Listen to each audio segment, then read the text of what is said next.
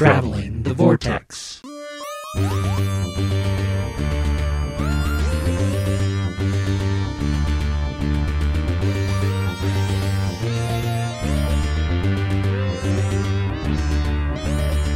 We've joined the Doctor as he travels the vortex and arrive at episode 424, where we've redecorated. I don't like it. I'm Keith. I might like it. I'm Sean. I'm Glenn. How are you guys? I might like it. You never know. I don't like it. Sean never does. I'm the grumpy old man of the group. That's right. I'm all right. How are you? Not too bad. Tired. How are you, Glenn? I'm tired too. Hmm. They just took the zap the energy out of me. Well, let's Nothing move like on. sitting so in a that- three-hour meeting. Oh, let, us move on so that we can get this on the road and get up, get you home and go to bed. I woke up at 4:30 this morning and have been up ever since. Oof. I Same. Don't, don't know why. We did buy a sleep. But number, you do that every day. Yeah, that's my standard. We did buy a sleep number bed over the weekend, so we're excited for that to come. That comes next Tuesday. So Aw. hopefully that will. Yeah, hopefully that will help my back. The sleep number bed and the tractor beam. Tuesday. We watched uh, Mary Top- Poppins Returns over the How, weekend. how'd you like it? I liked it a lot. It's uh, I think this echoes Sean. It's it's charming.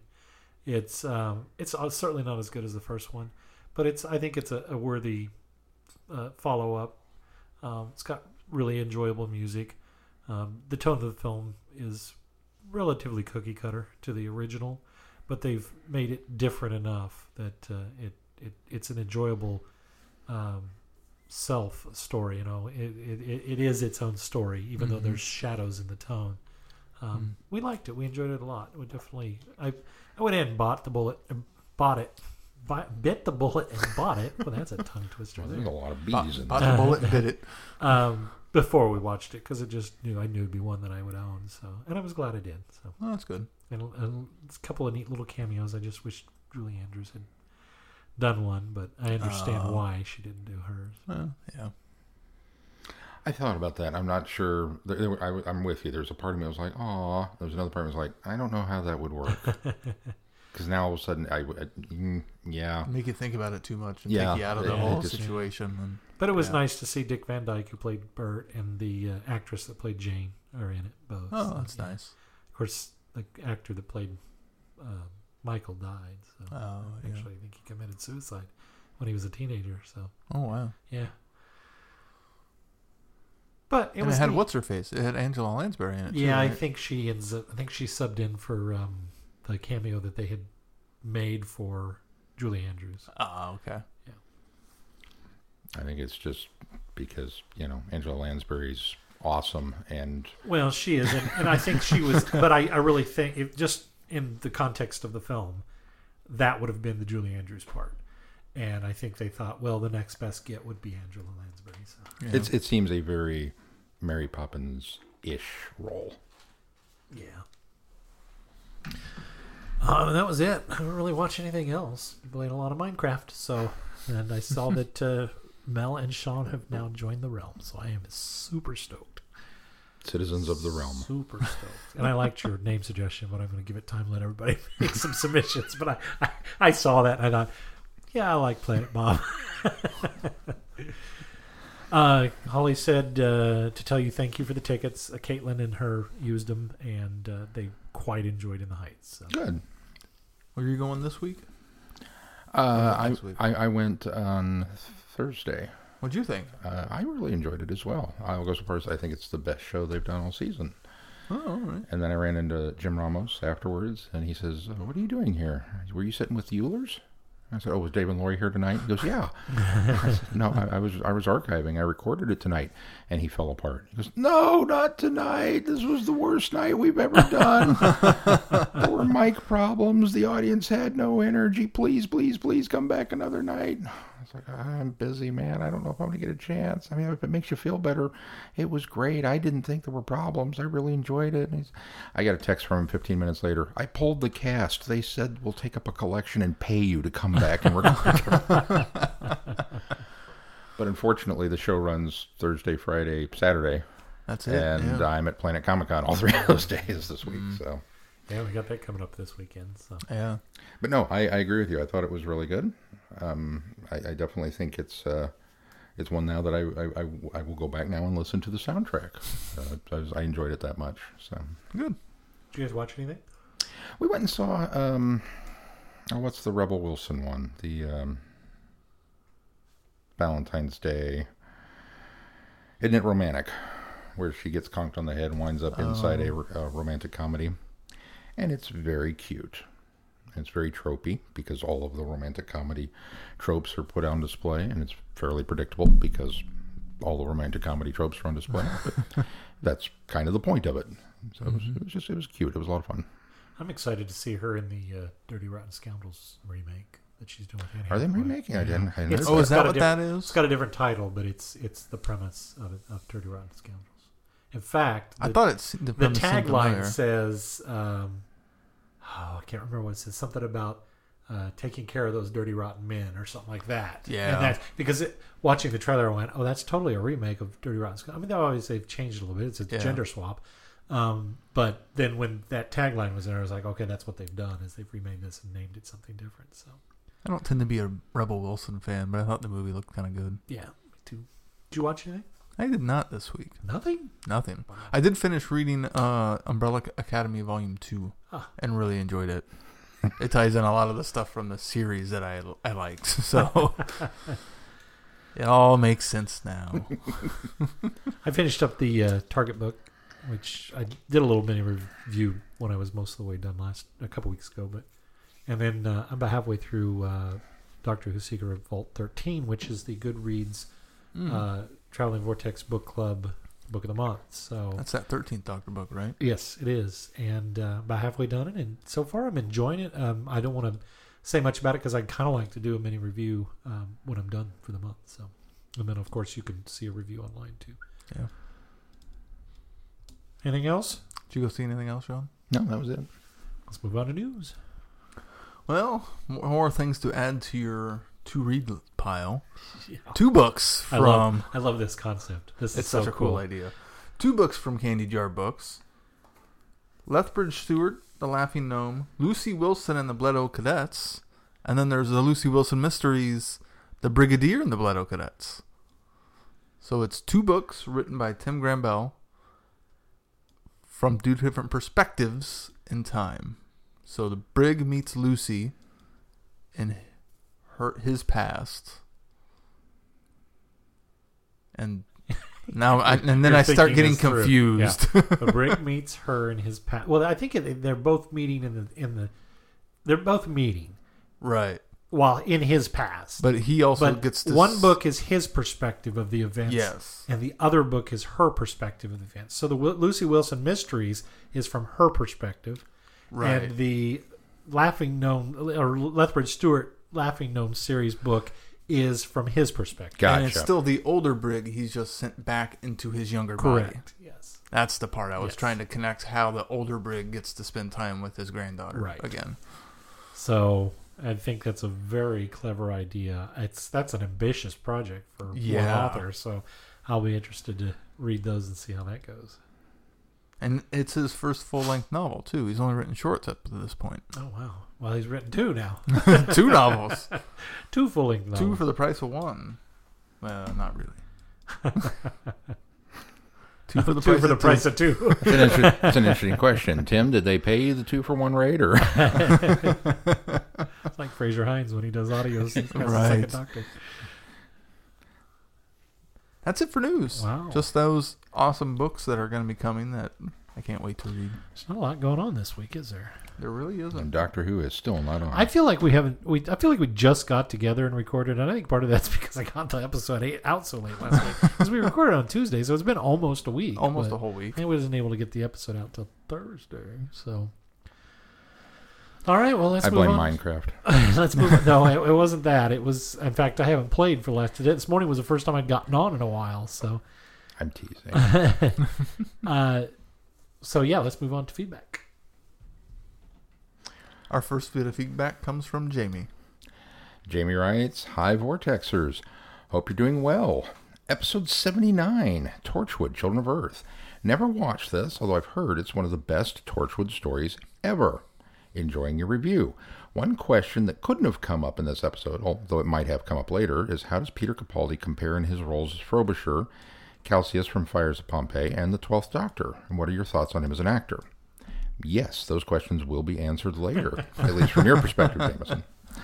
On a side note from the TARDIS Wiki, in the Torchwood Declassified episode, Cracking Children of Earth, Russell T Davies suggests that since they're played by the same actor, Frobisher may be a descendant of Caecilius, and goes on to note that in a sense, Frobisher's killing of his family brings closure to the saving of Caecilius's family in the Oh, earlier that's episode. Cool. I like Yeah. This was confirmed by Steven Moffat, who stated that Frobisher's suicide was time's way of reasserting itself. that. That's cool. That's That is really cool. clever. I had not thought of that. It took a long time to reassert itself, but the web of time is fickle. Yes. As for Captain Jack, I enjoyed him in Doctor Who. He was fun and lovable. I went into Torchwood season one thinking, ah, it's got Captain Jack in it. I like Captain Jack. Torchwood will probably be fun. I found, as I stated in my comments on season one, that I didn't care for it. That said, John Barrowman is a great actor. I enjoyed him in both Doctor Who and the Arrowverse. A release you should look at one of these days is The Lives of Captain Jack from Big Finish. It's just a fun Doctor Who Captain Jack for the most part. I enjoyed it and think you guys will too. Moving on to episode 80. I wasn't overly thrilled by the amazing Spider Man films. The Raimi films were okay. The one I remember seeing was the third. I really liked Homecoming. On the topic of demo derbies, did you know that in Florida they have school bus races that are sort of a cross between NASCAR and Demolition Derby? that seems like a. Only in Florida. I've never Well, been to, yeah. I've never been to one, but I've seen clips. So, Shada. I enjoyed it. Chronotis is awesome. The Doctor is great. Romana does well. It has a good villain. Adam's writing is a nice mix of adventure, humor, and brilliance. I've seen the VHS version on DVD, listened to the audio, and read the book, although the book and audio have been a while. I really wish that this had been completed because it probably would be looked upon as a classic with possibly the same or greater renown as City of Death. Also, the actor who plays Skagra in the original played Jerec in the Star Wars Dark Forces Jedi Knight video game back in the 90s. On the topic of anime, that's not what I would have normally associated him with off the top of my head, but you know, to each his own, I guess. On the topic of animated webisodes, there are four that I know of Real Time, Shada, Death Comes to Time, and Scream of the Shalka. All four are in a state of quasi canon. Shalka was to be the official Ninth Doctor until the series started up again. Real Time is maybe at least partially canon, except for Evelyn becoming the Cyber Leader. Maybe Cyber Evelyn is an alternate timeline. Shada, the issues lie with the involvement of the Eighth Doctor, and Death Comes to Time is considered an alternate timeline negating the TV movie. I listened Well, I to the audio of this a long like time ago. It also happens to star Stephen Fry in a guest role. That's really interesting that we've had four attempts at doing an animation that all kind of wound up being no, just for various reasons. But uh, could I explain that? Well, that the, the, all of the um, You mean they, they, they mean they they, The fact that they couldn't go they go can't really go canon be canonized because well the, re, the, re, Yeah, for- the for- restart for- of the series certainly changed that Right, yeah. but I mean, for, for various reasons, one or the other, Right. something happened that has now decanonized all of the the, the, the Yeah, webisodes. I mean, that's real- kind of an interesting. real time well yeah real time probably or not real time the other one uh, death comes to time i think that was intentionally done outside of canon because they were toying with the idea of of taking the movie out of the mix so the movie had had happened before real time was realized um, so that's the only one after the fact but yeah i mean uh, i think we're getting a little deep on this, but I think, and we'll probably I mean, maybe it's worth a we'll look when we, revisit this. I think when we maybe get to our final, the death comes when to we time get to death comes episode. to time. But I, I certainly think Since we that did them backwards. they're all they're all kind of thrown out of the mix because of extenuating extenuating circumstances. I just thought that was an interesting. Wow, how did that happen? uh, the ninth the uh, the the new series returning is what really kind of conked everything. up. Right. Plus the many versions of Shada that they continue to release. Can we get a new one called Shada Deja Vu? Shada again. David Brierley is K9. I didn't care for him. I'm used to John Leeson both on TV and in Big Finish. K9 with laryngitis. Yeah. Barely just didn't sound right. However, I'd love to see Leeson as K9 in more stories with McGann or Tennant. I'd love to see David Leeson as K9 in more stories, period. Mm-hmm. As the competition Well, he's going to be in that movie that's supposed to come out this year, but I haven't seen anything about it. K9 versus Omega. Yeah. Yeah. As to the competition comparison between the TV, audio, webcast, and book, I do agree the book was great, although it's been ages since I've read it. The TV is original and therefore has its place. The webisode, I didn't care for the animation, and it's been a while since I listened to the audio. Finally, a few little things that came to me. First, the whole bit as the doctor's convincing Skagra's ship that he's dead reminded me very much of the Schrodinger's cat scenes in Zagreus. Second, could Ripper be the interfering nun? Third, It's an interesting idea. I think the idea of the older Tom Baker being the curator in the VHS recon is a great recon. And finally, I'm curious if there's an, epi- an update on the Ian Levine animated version and if the version was recently released, or if it's the version that was recently released. No, it is not the version that was released. This is a brand new version with the uh, animators that have been doing the more current stuff. Uh, Macra Terror was theirs, or is will be theirs, um, and uh, Power of the Daleks. Power of the Daleks was theirs as well. Uh, no, the Ian Levine cut never really went anywhere.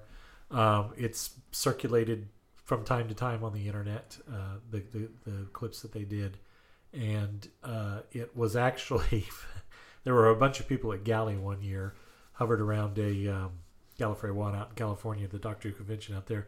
Hovered around the year we were out there, as a matter of fact. Hovered around a television, uh, watching this when it came out, or when it when it, it ended up on the internet. But uh, Ian Levine's really kept it pretty close to his chest. It, there's some wonder now if he would probably put it back out there now that there is an animated version of the Shada, of Shada um, because he endeavored on this project in order to try to sell it to the BBC, and he got all of the voice cast back together, with the exception of Tom Baker, um, and had uh, the guy that, that does the Tom Baker impersonation that's really famous for it, who does a very very passable Tom Baker. Got it together, proposed it to the BBC, and the BBC or to entertain did not uh, option it. So uh, it never went anywhere, and I think Ian Levine feels pretty slighted and hurt by that, especially now that there is an animated version of it out there. So I wonder if maybe it'll start popping up and circulating on the internet again. Possible. This Hmm. version actually got Tom Baker to, uh, to voice his lines. So. Who knows? Anyway, on to other comments. One thing that's occurred to me, and probably has to you too, is that Ice Warriors would make ideal Legos. They already have the hands for it. That's true. Yeah, it is, yeah. It's never occurred to me before now. And the helmets that could go over the Lego head. yeah. What TV story would you guys most like to see turned into a Lego set? My answer would be all of them, with two to five sets for each story. but my top ones would be the 10th Planet Ice Base, Invasion of Time, maybe the Panopticon, the TV movie Eye of Harmony, Parting of the Ways, just the Doctor, Rose, Jack, Dalek Emperor, and Dalek drones, Cold War, a self contained submarine and an ice warrior, the Zygon, Inversion, the Black Archive, and Resolution at the Internet Hub. I'm not sure how novels or audio could translate into Lego, but maybe some of the comics could. Also, a Lego Doctor Who video game where you could play through all the TV stories would be awesome. Any thoughts on that? Cla- Claws of Axos would make a good set visually with all the different pieces you can do. And then Seeds of Doom would be my other one, just to see the. just to get a Scorby. No, no, no, no, because I think the play you could do a would you could do a play set that would be really cool, and the um, what are the little plant things? Uh, the uh, The Krynoid. Krynoids. Uh, I think would make really cool Legos. The moon base could be really cool with that telescoping thing that they. The, Oh, yeah, the, the yeah. Earth, the weather control. Yeah, I think that'd be a good one. Invisible Enemy. Dude! A refueling station on Titan? You'd, you'd get a K9. That, that, that, that's that's half the Lego sets that are already out right now. and, and, and, then exactly. and then a hospital on an asteroid plus a Lego K9. That's that's a that's a Plus win. the doctor's brain. That's a- Nerva. oh yeah, that's, that's a win-win. You Nerva, could probably make Nerva would be a good good. one. You could probably use existing liberals, uh, Legos to make up a uh, passable Doctor's Brain, or more than the episode. You know what would not make a good one would be um, Nightmare in Silver because all you'd have to do is take one of the Lego Castle sets and fill it with Cybermen and call it good. There you go. Be easy to do though. Uh, that's everything for now. Great show. Keep it up, Jamie. Thank you, Jamie. Thank you, Jamie.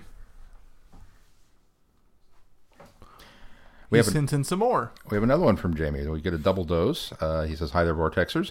The snow is all but gone, and it slowly warms up. The wind, though, the wind is still cold. it's the beginning of March as I write this, although if I calculated right, you're reading this around the beginning of April.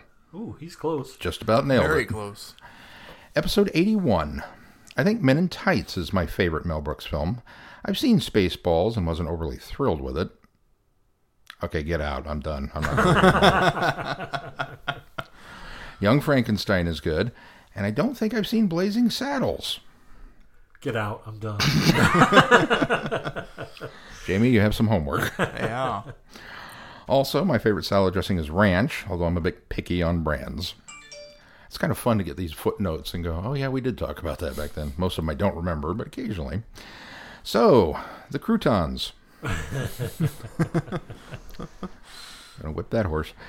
I enjoyed the story. Jamie was given more to do here, but it's kind of middle of the road. It's been a while since I've seen it. Land of the Dead. Being only the fourth in the range, the second solo Fifth Doctor, and the first Nyssa, I forgive a lot for this story. It's an enjoyable listen if it's all you've got. It's not one of Big Finish's best, but it isn't at the deep low end. I enjoyed the premise of it. The sound design, the characterization of the guest cast was okay, but not great. The Doctor and Nyssa do fine, and the idea of the monster is kind of cool. Throw it all together, and it's kind of middle ground for me. It's just not one that I'll go back to on repeat listen greats list, but it's not terrible. Your comments do have validity. If I recall, the CD case of the story has a map of Brett's house in it, I think. You might be able to find it online. Yes, the Alaskan superstitions kind of go nowhere once the monsters show up, and I agree the guest cast is just kind of meh. I found it enjoyable still enough to listen to every once in a while, especially if I'm marathoning the main range like I am now. However, all that said, I still like it more than Minuet in Hell. I don't know if I'd go that far. It didn't have the. By the way, they're they're all a joy to listen to if it's all you've got. Because I mean, it's Doctor Who for crying out loud. that's true. There's no, all who is good who. Oh, and before I move on to the next episode, you guys are awful. I did not listen all the way through the closing song, Doctor in Distress. It sounded very 80s, not in a good way. Well, it was done in the '80s, so I think I'll leave it at that. reason. On to episode I'm gonna, put it, I'm going to put it right here. I'm going to cut it right into here. Make him listen to it before the end of the email. He I will me. pause for effect. We should re we should remake the song. You just the three of us. We should recut it and, with audio and everything. Retrack it. yeah, mm-hmm. retrack it. Why not? We'll, we'll, we'll do a cover of it. There we go. That- uh, That's what it's called. Yes. And it will be available only for Patreon Patron subscribers. subscribers. there you go. That might drive them away. yeah, exactly. What if we do? Imp- what if we find a way to improve it as we cover it? We could improve it by not releasing it. I'm just saying, there's a lot of room to improve. That's what we. That's what, join our Patreon page, or we will release it. yeah, there you go. If you want to see this remain buried, fork over some cash.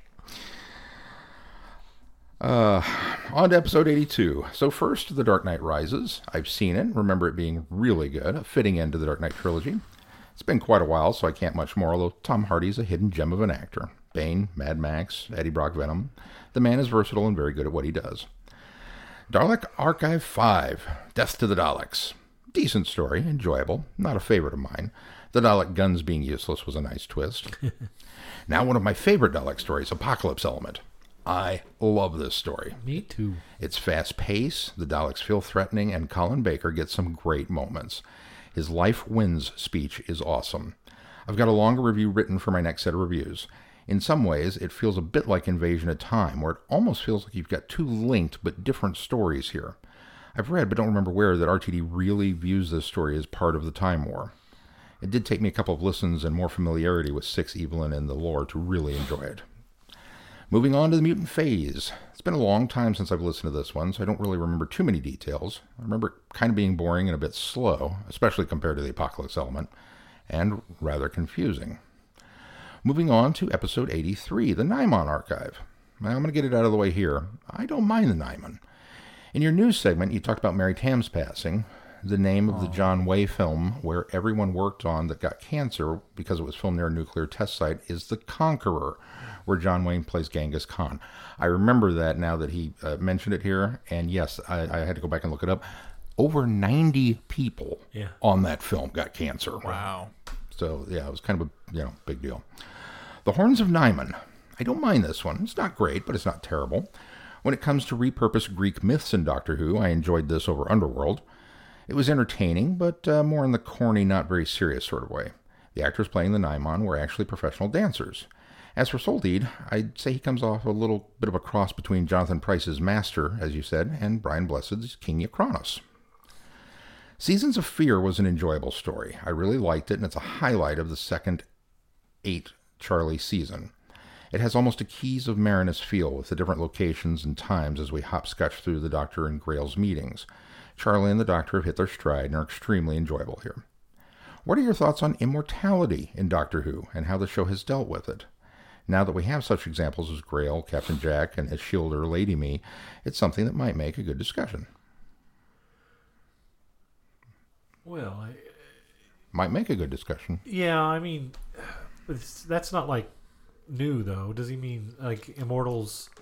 Other than the Doctor, I, th- I mean, like Well, like true well, the doc- immortality. True well, immortality you've the got show. the, the Eternals. You've got the um, Guardians. Guardians. You've got. I mean, there's there's been immort- immortal beings in Doctor Who uh, in the past. So I mean, I I guess I never really batted an eye to the fact that they've introduced it more recently with uh, more Earthbound characters. But um, I'm fine with it. I I don't kind of prefer them think- being otherworldly than Uh, you our Earthbound people. Yeah, you can't um, you can't count Captain Jack as an immortal though, because he does die. It's true. If you subscribe to the face of Boe theory, he eventually dies. So, Well, he dies repeatedly. He just keeps coming back. well, I mean, for good. For good.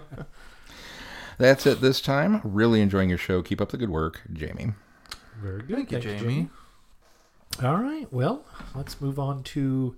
Well, we don't exactly have a review, do we? And no synopsis. We are doing console rooms. What'd you call this in the uh, schedule? You had a really cool name for it. Desktop themes, I think. Something like that. Yeah, that sounds right. so, of all of the um, Evolution of the console. evolution That's of the console room, thank oh, you. desktop themes and evolution of the console. Yeah. Probably was a colon in there somewhere. um, it, it occurred to me that w- within science fiction, the the, the console room or the command room or the bridge or, or whatever it is. I mean, th- this is the, the, the nerve center of your ship. This is the heart of the action. And it's got to look the part because this is realistically where all your filming takes place, at least the majority of it, 90% of the time.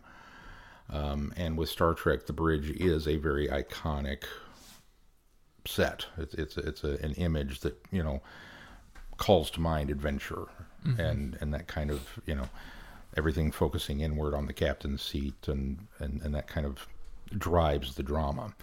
And with Doctor Who, you would think that they would have something similar. You would think that they would want to design a a, a room that has that same uh, command of the screen, that same kind of sense of self importance.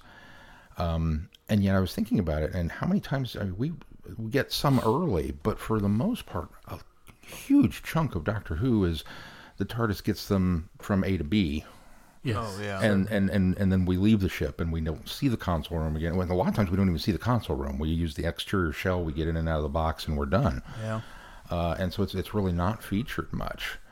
And I thought that was kind of an interesting because it, for my money, the console room really is kind of the heart of the show. It's it's one of the important pieces of lore that kind of go along with it. It's home base. Yeah.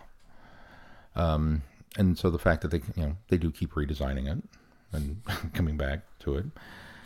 Um, and then there's the third Doctor who was very fickle because he kept tweaking it over and over, over. Every time we saw it, it was slightly different. To be fair, Taking he parts was, out. most of that time he was trying to get it off the planet.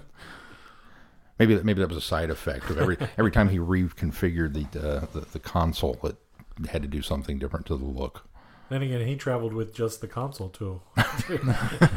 No not even room. not even part of the console room.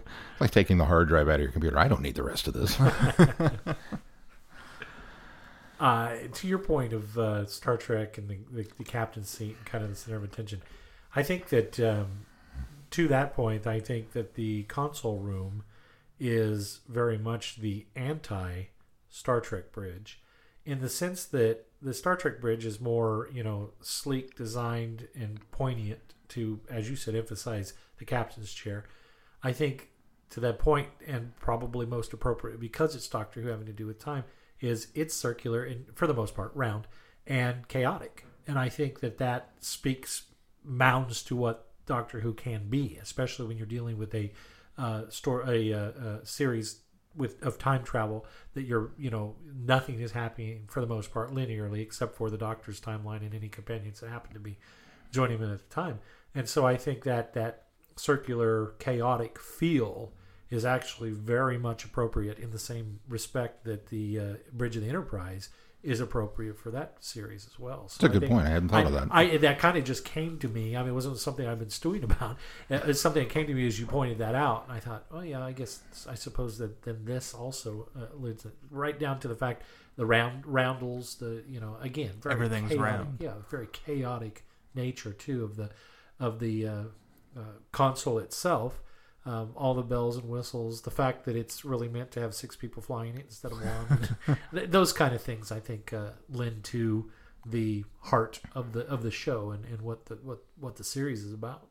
And I think it also instead of taking all attention to one person or one seat, it takes all attention to the actual console and the time rotor being the center of the of the room. It's not always in the center, but Well, yeah, it's close. usually it at least draws your attention Yeah. whenever you're watching it to what's what what the doctor is either doing at the console or what the time rotor is moving and doing. At least for me.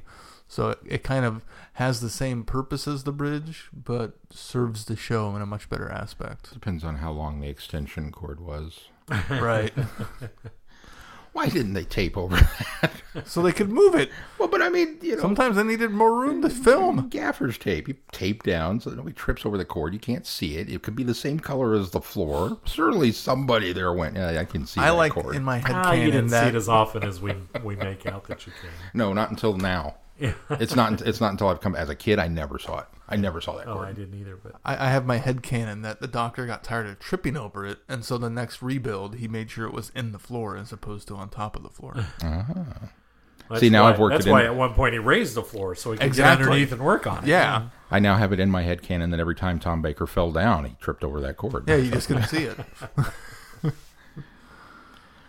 So I'm going to ask the horrible question: Do we have a favorite of all the the console rooms that have come and gone? And Mine certainly, and it just comes down to the not the fact of even the aesthetics of the console room. It's just be the first one that I saw was Tom Baker's with that kind of grayish background with the white roundels, the grayish console.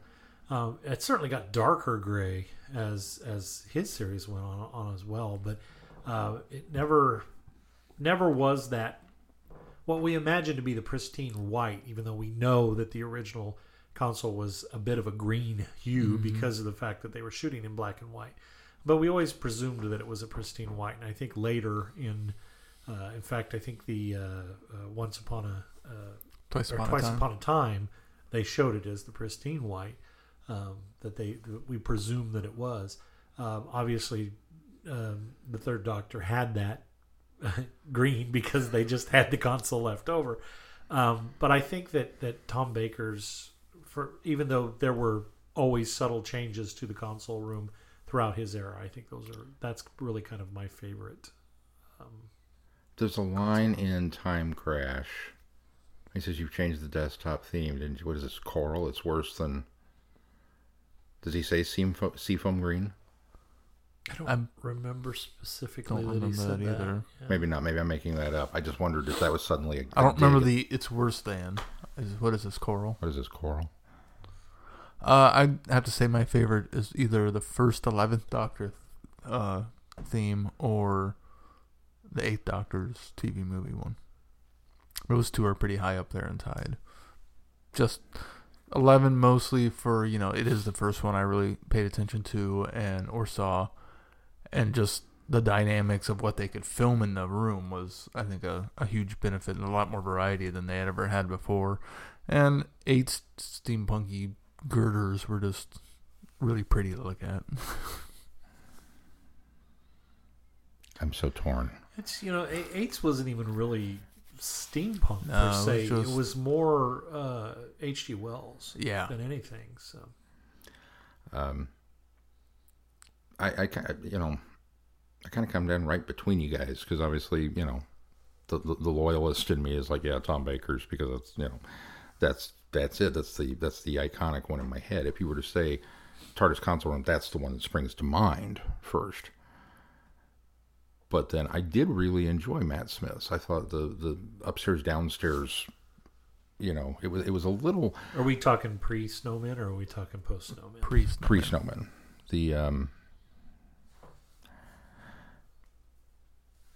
The Amy and Rory with, with one. the, the Amy and Rory one with the glass floor and um and all it, it just it, it had a very um what's the uh, Escher almost an MC Escher kind of look to it as if to say yes it's not only bigger on the inside but now we've added this extra dimensions kind of folding in on itself look they didn't really go for it but it was kind of implied that that was a a thing to it and I just I thought that was really cool um but yeah, eight is such a gorgeous. It's I mean, it's a gorgeous console. It's a gorgeous room. It's a gorgeous concept with the cathedral ceilings and the fact that the entire ceiling is a view screen and just I oh I love every single facet of that one. It's so cool. So mm, I don't know if I could pick a favorite or not. I'm terrible. How about a least favorite? Can you pick one of those? The coral one. Mine's the coral as well. It's interesting. Both of you, huh? Yeah, overall, I, I I certainly think there's an honorable mention for worst would be uh, the eleventh Doctor's, but- but hers I like. The, you mean the thirteenth? or thirteenth Doctor. Sorry, thirteenth Doctor. I was thinking eleventh series. Thirteenth Doctor's because uh, I I like the console room and the console itself. I do not like those weird looking crystalline. they almost the look like pillars. I looked at them the other day. They almost look like um, crab legs. You know when you order crab legs at Red Lobster, or for those of you who are lucky enough to live in the coasts, it that's what it looks like to me, and I just I don't like those. But that being said, I There's a could macro underneath it. I could take those out, and would be in love with her console room. So I like her console itself. Yeah, the room, that's what I'm not saying. so much. See, I like the I even The like the walls. room. I I, like the the, f- the far walls. I like the yeah. roundels. It's just those silly crystalline structures that make up the columns. But with uh, the ninth and tenth Doctor's console room, I just the the coral is overwhelming. But then it's the coral with that industrial background that I don't like. And I think the console's almost too industrialized for me, for my taste.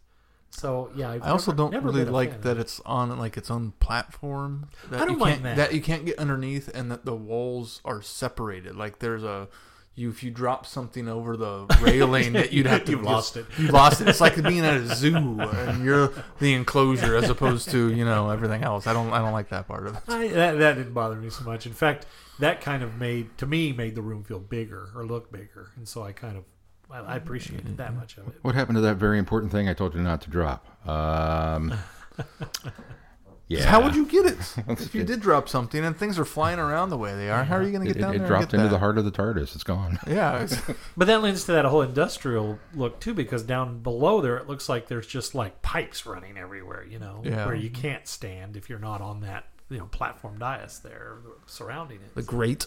yeah. Well, the grate has to be there so coffee can seep through to the, or not it's coffee, uh, tea, Tea. can sleep, Yeah, seep through to the. It's true. Yeah, coral, corals definitely I agree with my my least favorite. I. Oh man, I hate to be that guy. I, I uh, yeah, the thirteenth Doctors. I, I, I, I don't, I don't like the fingers. That's what I think of when I say it looks like a hand coming out of the floor that's just going to grab them and and crush them all. Um, and it's it, that's it. It's just those those giant pink crystal columns that don't really seem to serve any purpose other than blocking our view of what's going on. Well, that's what I, you know. If you got rid of that and lit it better, it would be gorgeous. if you laid a crab or a lobster upside down, and I'm talking about the the, the claws. I'm talking Actual about the legs. legs. It looks Yeah. like it's an upside down shellfish with its legs reaching down to, to grab them, or reaching, pinching in to grab them. Oddly enough, probably my second least favorite one would would be the Twelfth Doctors. Would be the the the helicopter. See, I, I The like whirlybird. The I like whirlybird. Well, but the- 12s the I like whirly- twelves better than elevens. The changes they made to make twelves look different, I like that I better see the, than the elevens. whirlybird look started with the eleventh. Yeah. Yeah, I suppose that's true. and that was Clara. too dark and too green. The fact that they lightened it and added some red to it, I liked for the. Okay, 12th fair enough. Well, I- and the, the the bookcase. the bookcases. You're, you're Yeah, right. the Oh, it's the 11th, the second 11th Doctor's. What I one of the- liked about the uh, uh, Twelfth Doctor's TARDIS is it suited him. He It had did. more of a per- professorial uh, look to him, even though he was kind of the, the punk rock professor. He had a professorial professorial look to him, and so I thought that that really kind of enveloped uh, like a professor's study, like almost like Chronotis's uh, study in Shada. Um, that kind of invoked that feeling to me. So I think it, it worked so well for the Twelfth Doctor that I liked it. If you could put any doctor in a different console room, what what would what would what would what matches up to you? Because I look at twelve with the, the, the punk rock, and I think he would fit really well in the TV movies console room. That to me Oh, just no. is a match. I don't think so. You I don't think so? No, I liked him in the first Doctor ones that we saw. because I think that the uh, the, That's almost too obvious, though, isn't it? the Eighth Doctor's console room is very, as I was saying, H.G. Wells. I think it's more Edwardian. Yeah, Um, and even though it's a, uh, what was it, Bat Masterson uh, costume or Wyatt Earp costume? Well, whose whose costume was it that he Wyatt Earp. Wyatt Earp. Wyatt Earp. Okay. Even though it was a Wyatt Earp costume, which invokes the late 1800s, it, his outfit to me always looked more Edwardian, and so I think it's it's it, it suits him well for his his look as well. So. No, I don't think I could Uh, yeah, I don't think I'd put 12 in the. I don't know. I mean, it's really easy to interchange anybody in classic era, post or pre Eighth Doctor, because the console rooms, besides the color, were so similar. However, the exception is I can't see anybody but Tom in the secondary console. Yeah. I would agree. The paneling console. the, the I don't know. I could maybe see. I could see seven actually. Now that I say that, I could see seven, and I could see the second Doctor in that console room as well. And I think mostly yeah. because it it's um it's not quite it, it's it's it's like it's almost like a rugged look. I mean, what makes it look rugged is is all of the wood. But for me, I think that kind of speaks to the cosmic hobo type, and by that I don't mean he uh, hobo's going to have some paneling in in in his shanty somewhere, but just the the wood features of it make me think hobo, and 'Cause that it's more low of- tech. Yeah, exactly. Yeah. and so I think that's why I think I can see the second Doctor utilizing that console room as well. See, I could almost put the third Doctor in that one because it feels very much more like a den. It feels like Sure, a, I can see that. like like a pub almost with the brass railings and you know if, Let's if, if if- there was there was a hint of green somewhere in that room. More so, I think the third Doctor and the eighth Doctor. Yeah, I was about to say that. the perfect too. fit. yeah. Hmm, maybe. and maybe even the Twelfth Doctors with the more prof- professorial s- school look to it. It's just hard to imagine three in a console room since there's not as many as everyone else. Since it's only the latter half of his If I run. can yank the console out and fly it, yes. Can you picture anybody but eleven in elevens? no. I mean, I can almost imagine two and elevens. And him running up and down the stairs, giddy and excited. I can Yeah. totally see that. Yeah, maybe. K9 would not be happy. No, no. You know, I really can't see one in fives. I'm kidding. Although I did like Probably five. the only Doctor we've seen is well, that's not true because we saw two and threes, but yeah, it's true. uh, but yeah, we've seen we the did first see one in five. and the fifth Doctor's console with the brand new stylized um, yeah, console. And see, that's an and I like the light up roundels in his too. Yeah, the fact that his I do ra- too. lit up. I like the, the the light up roundels. I, I didn't like the stylized uh, new console. The, the little trim that they put around the baseboard and the, the new neon and the in the two and he's dusting it. And it's supposed to be all like, ooh, you you know, look at this upgrade. I- No, I've always liked it because it's too. I think it looks more sci-fi than the pre- the previous one looked very sci-fi to me, and maybe because I'm watching a sci-fi show, so I just automatically accept it. But when that one was unveiled in the Five Doctors, it felt even more sci-fi to me for some reason. Well, I think having that monitor in the console too Yeah, really makes a difference. helps. And you can actually see that it's a monitor as opposed to things we just assume are monitors, Right, As right. opposed to giant gauges, we don't know. Yeah, bells and whistles. I think Right. maybe that's why I don't like the uh, the the eleventh Doctors. I think his his console reminds me of the of the fifth Doctor redesign. Maybe I think You think mean that the Eleventh Doctor redesign? the eleventh Doctor redesign reminds me of the fifth Doctor redesign. You just don't like it when they redesign things. No, I don't. I'm kind of anti redesign. I didn't like the fourth Doctor's redesign either. I do especially like the concept of being able to easily change the console room. When Yeah. you're dealing with something like the TARDIS that has, you know, transcendental inter- interior and the ability to just jettison rooms, you know, at whim. Um, I think the the concept of especially the the um, digital organics of the TARDIS, it makes sense that you could basically flip a switch and change, as the Fifth Doctor adequately said in um, Time Crash, you've changed the desktop theme. I think I like that concept, the fact that it's easily dressed. I also like the concept from what It's was worse than leopard. Yeah, That's the right. that's the Yeah, quote. Right. something about leopard skin or leopard print or yeah. Um, and one of the things that that um, I lost my train of thought. Sorry. Yeah, you've derailed my train. Um, just the fact that you can. Ch- oh, uh, the other one is the fact that uh, all of the TARDIS console rooms, both past and future, are archived in the. Uh, I think she said she had thirty archived at that point uh, in the what was that story that Neil Gaiman Doctor's wife. doctor's wife. Um, I like the concept of that you could pretty much recall any of the Just console the idea of that, never that we would actually see it in practice, but just the idea that we could made me happier than just about anything. we sort of saw it in practice because uh, Idris brought up one of those. Right. Right. And- brought up the coral but I mean, one. brought up brought one, up the coral brought, brought up one that we We're familiar with. knew, Not knew one we hadn't seen yet. one, one that what you're saying. outside of the universe we knew we had access Right, to. right, but you, you know what I'm saying. I, I, I, I I really seriously doubt at any point in time somebody's going to write a script that's going to go, we need to bring up the Eighth Doctor's console room. We need to rebuild that. And BBC's going to go, yeah, sure. but the idea that we could makes me happy.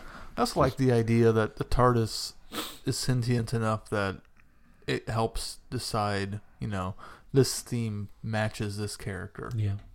Uh, even not so much just the doctors. The masters matches the masters. The Rani's matches the Rani's. I like that idea also that the TARDIS is in tune with its f- driver, eh, owner, eh, cohort, and, and will you know adjust the desktop theme accordingly.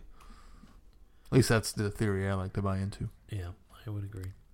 Because obviously, like Eleven didn't choose his. He the TARDIS chose it for him. So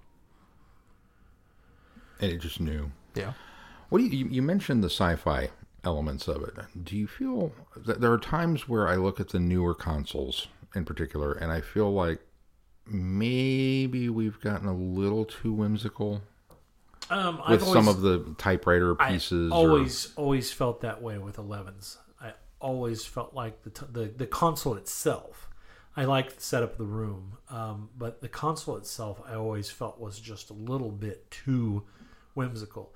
I think it matched Matt Smith's characterization of the Doctor, so I think it it on some level felt appropriate. But it has always bothered me that it was it was if you were going to call one steampunk, that would be the at least the console part of it. That's what I would consider something that's steampunk, um, because of the fact that it had everyday items serving as uh, functions for you know d- uh, faucet dials. Well, I think 10, 10 nines had that a little bit of that too of push le- of like pump levers and Well, stuff but like that. again, that was whereas whereas that, opposed that was to a little more industrialized. Yes, this was more industrial, common. Day. well. so steampunk. I think even industrial kind of takes the sci-fi out of it.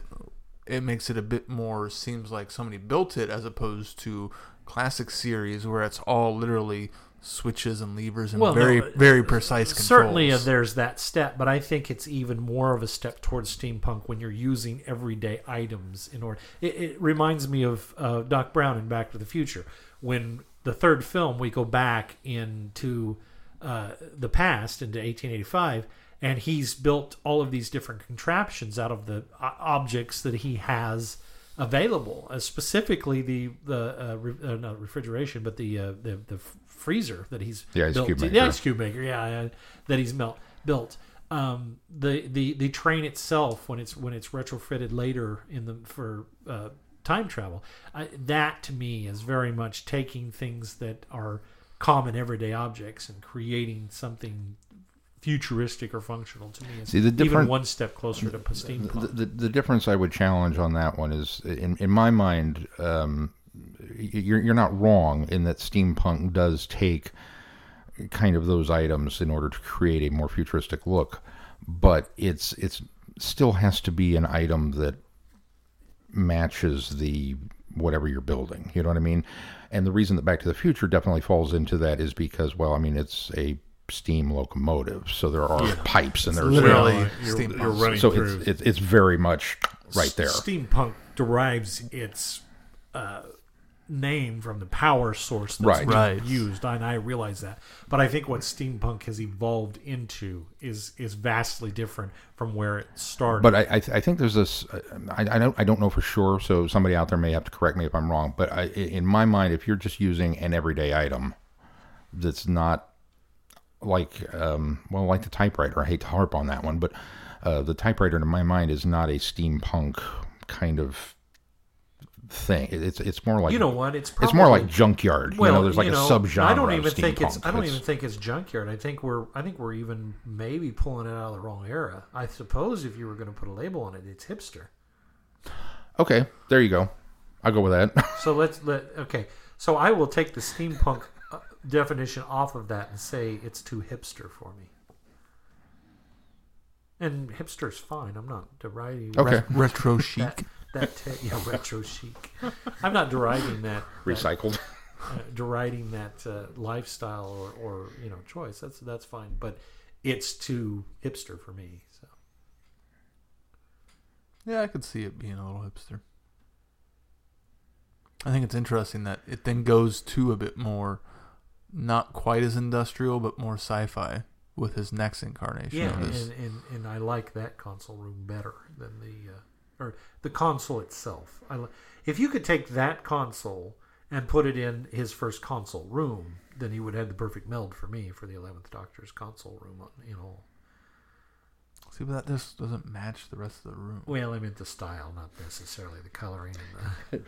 Really brought the room together. Although it was kind of blue. But see, I feel like we've kind of gone back now with the 13th, where it's we're back into having the more whimsy, and uh, you know Well, the fact that it spits out a biscuit. maybe I don't know. I can't see enough of it behind the that's, pillars. that's true. Yeah, you know, It's I too was- dark and the pillars are in the I way. was, It's too I tight. was thinking that the other day. We really have not gotten really good glimpses of the console for um, the 13th Doctor's TARDIS. And that's a shame because of those silly crystalline arms. Crab and legs. I, I think Kerblam is probably the one where we get the best, longest view of the console.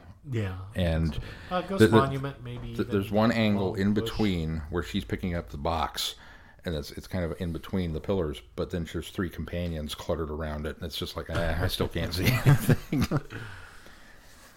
Ghost Monument, I think we get a good push into there at the end where you see a good chunk of a bit. and a big, nice pull out when you get first her reaction, then you see the. That's room. what I meant. The pull out. Yeah, I was thinking yeah. that, that was a truck shot forward, but it was pulled. So, with the idea that TARDISes are um, meant to be driven by six Time Lords, which is why the hexagonal shaped um, console,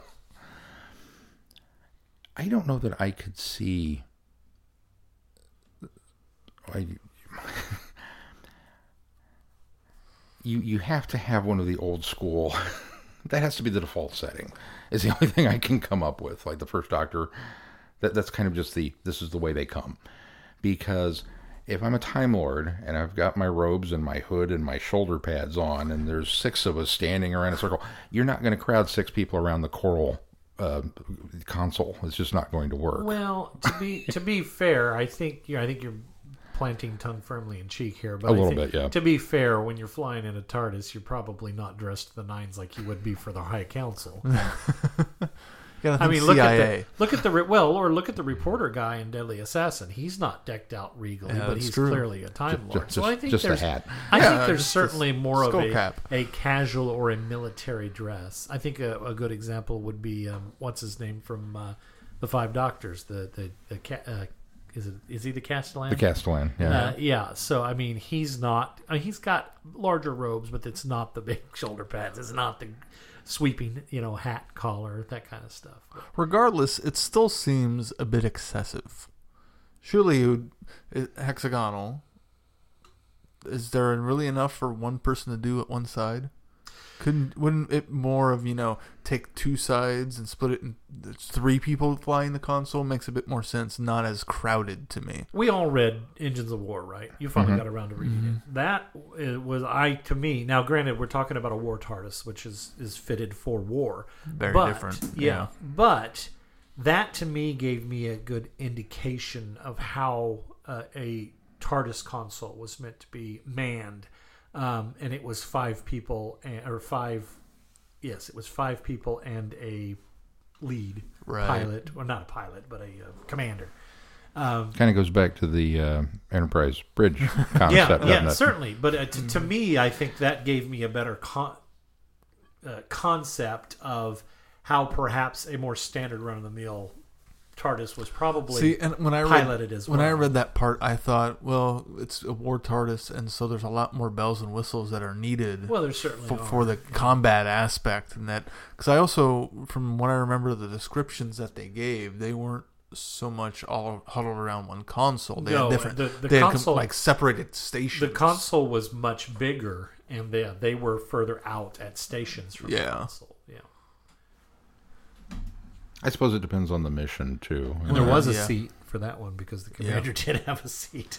If you're you're going out to uh, you know hunt the great vampires, you probably want six people on hand oh yeah to uh, No, because then you're just flying a bow ship, and there's just one seat.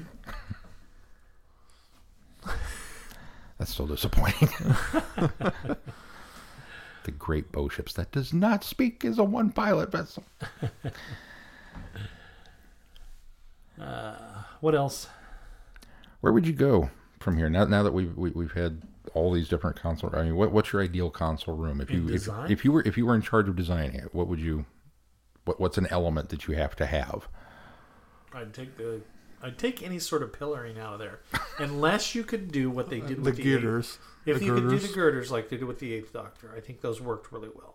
They were thin and they were minimal. They didn't take up a lot of visualization or space, and they were also very tall. They Yeah. they went quite up before they came back and kind of hooked down over the the time rotor. I think that was the perfect example of adding an accent around it. Um, because we never had that before. We had never had that with any of the other consoles. It was a wide open, spacious room, very minimal. Um, Well, that was the first time that we'd had a time rotor that went all the way up to the ceiling. Yes, all the rest of them were just You know. like, Yeah, came true. up to a certain you point. could put your hat or a cat on top of it. so if if you had to have some sort of um, structure around the TARDIS, I think that I would revisit. No, maybe not exactly the girder look, but something similar to that.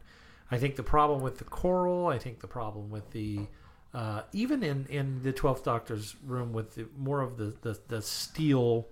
Uh, um, railing around the outside that kind of encompassed the, the book shelving in the second floor even maybe was a bit too much. I don't think I would go that far again, even though I think it was appropriate for 12. Um, but I think you could almost get rid of all that altogether and just go back to a centralized con- console. One of the things that I did like in the choral setting were, although they were very rugged and, and reminding me of a, a, a bombing ship, a bomb, a, um, uh, like a B fifty two or something like that, were the jump seats. I thought the jump seats were very cool, and those were even in uh, uh, uh, 11s. 11's TARDIS Yeah. as well. The jump seats I thought was a neat idea. I mean, you're not you don't want to stand around the TARDIS all the time, especially if you've got a long flight. So, I think bringing the uh, the jump jump seats back, but maybe making them look a little more a little less ragged might. A little Uh, more comfortable, I- a little I more do- crash friendly. yeah, I think I would do something like that. Seatbelts.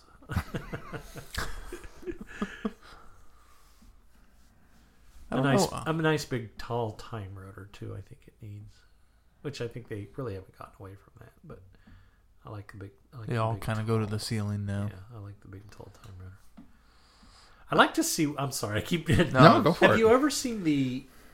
I, I can't remember where I've seen this, but it's a um, it's a, a metallic, almost like ball bearings, stacked and getting smaller and kind of tapering down.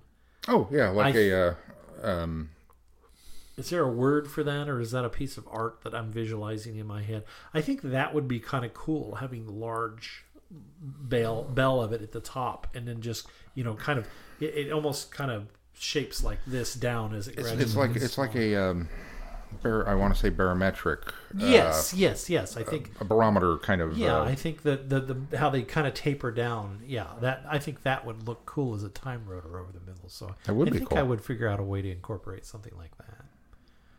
Sorry. Oh, I'd or a pendulum, or something. there should be something hanging in the middle of the. Pendulum screams time, so that one's It's true. Well, you could have one of those ones that uh, you always see in the uh, exploration centers where it's hanging down and then it's got it the. just- It looks like an arrowhead that's completely Mm. round. Yeah. And it points down and it does the. And it rocks to the different positions. That would be kind of cool. It would be. Although you might get clocked in the head if you were standing too close to it. it, it, j- I- now, now, I- now I want them to work this in where we walk past a room in the TARDIS where there is one of those. One of those. But it's constantly etching out the uh, the, Infinity? the, the infinity Oh, time yeah, Lord signal. yeah. Just that's what it does, and That it's just like oh, That would be neat. set dressing. I really don't know if I have no ideas. None. No, I've never really thought of you know I'd redecorate it this way. Newbie. I just- maybe going back to more He simpler. Just is afraid that somebody walk in and say, "You've redecorated." No, I don't want. I Yeah, I don't don't, like it. I don't want to hear it.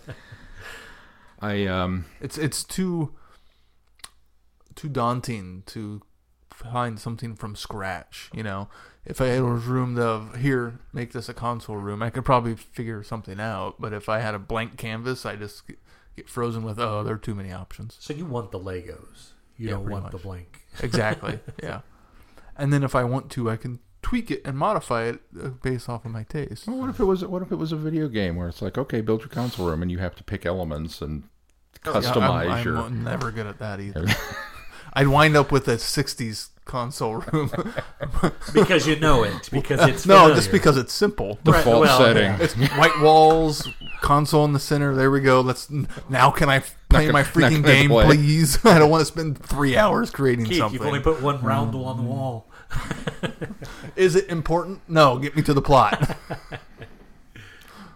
I, I spend way too much time customizing. yeah, and I never do. I I'm just okay. Just get me going because I also hardly ever see like my character. I yeah, I don't really care what I look like. Just let me play. Choose for me, 'cause whatever. let me get to the action. I want to. I want to do something. I don't want to decide something the Nope, whole time. can't do it. You guys are two vastly different people in that way, and I think I'm right in the middle of you. Yeah. I want to I want to design to a certain certain point, and then I want to get into the action. You're a, I want to design all day long, and you're a I want to get right to the action. Right. Um, For mine, I, I, I have to have the round things. I, I don't. Well, that's yes. I'm- but I mean the that's a that's a that's a non-starter. the the round lighted. Right. See, those are don't like. The, one cor- from the the, core ones from the War. Doctor's uh, TARDIS, with, Yeah. with the more coral um, uh, design. Uh, the, the, the- by that I mean the, the console that was in the coral Yeah. room was very similar, but with the uh, classic the era white background, roundels, yeah. But yeah, I gotta have I gotta have the white roundels. Uh, um, at least one wall of them. Maybe not necessarily the whole room, but at least one wall of those because that's you know that's there. I do like the Thirteenth Doctor's um, bizarre little outer shell of hexagon glass, Eighty-two. especially if those wind up being view screens or touch panels, or if, if it was something where you could suddenly incorporate and you know look at data or something on them and make them functional and not just uh, pretty. I I would love the idea of being able to do something like that. Um, and then yeah, probably a, a, a weird. Um, a weird cross between the the Eighth Doctor's console with the, the wooden finish, and um, I don't know. I, I I'm kind of torn on the Time Rotor. I don't know that I necessarily want one to go all the way up into the ceiling, but I do like that. It's kind of very warp core, you know. I'd put levers back on for the door. Yeah, Yeah, I would agree. yeah. I think we can all agree on gotta- gotta have a lever on the for door. the Lever door. for the door. with a just big going to with, open it. with a big red knob. I don't know if I go that far. No, I want a big red knob on it. Cool. And a c- coat rack. Oh, oh, You must have a coat a, rack. a coat rack and an extension cord. but I'd tape mine down Sean, what do we got to come up on the schedule? because I would trip over it. Probably into the coat rack. Which would then fall over that railing and into the pipes down there, and I'd never get it back. Yeah, so see. Uh, coming up next on the schedule. Uh, It's not oh, on it's not there. on there. You're right. Uh, we're doing Planet Comic Con uh, next week uh, because of Planet Comic Con, which is the largest uh, uh, geek uh, gathering in the Midwest. Uh, will be uh, in Kansas City, and we will all be there in some capacity or another. Uh, so we're going to kind of give you a recap of that and hit the highlights. And then uh, the following week, if I have my dates right, is the revisionist. Yes, Yes. is uh, uh, Big Finish Short Trips uh, 9.1, The Revisionist by Andy Frankham-Allen, and uh, an interview. Andy will be joining us on the uh, on the cast and kind of giving us a State of the Union address on all things uh, Brigverse. Kind of an update on where things are at, and maybe he'll talk a little bit about this uh, awesome two part uh, adventure that's With Lucy Wilson. Lucy. Yeah. I say we can get Tim on. Yeah, that'd be fun. Yeah, that would be good. All right, very good. Well, uh, make sure that uh, if you can, uh, you become a supporter on Patreon. If you're already a supporter, we appreciate it. All that uh, money goes right into this program, uh, allowing us to keep this going, podcast going. And it's because of people like you that is keeping the rendition of Doctor in Distress from hitting the airwaves. and I know people like Jameson, thank you very much for that. Yes. All right, anything else we need to touch on this week before we close the show? If not, until next week, I'm Glenn. I'm Sean. now I'm Keith. Cheers. Good night, everybody. Be seeing you. Thanks for listening. You have been listening to Traveling the Vortex. Doctor Who and all of its associated programs are owned and trademarked by the BBC. No infringement is intended or implied.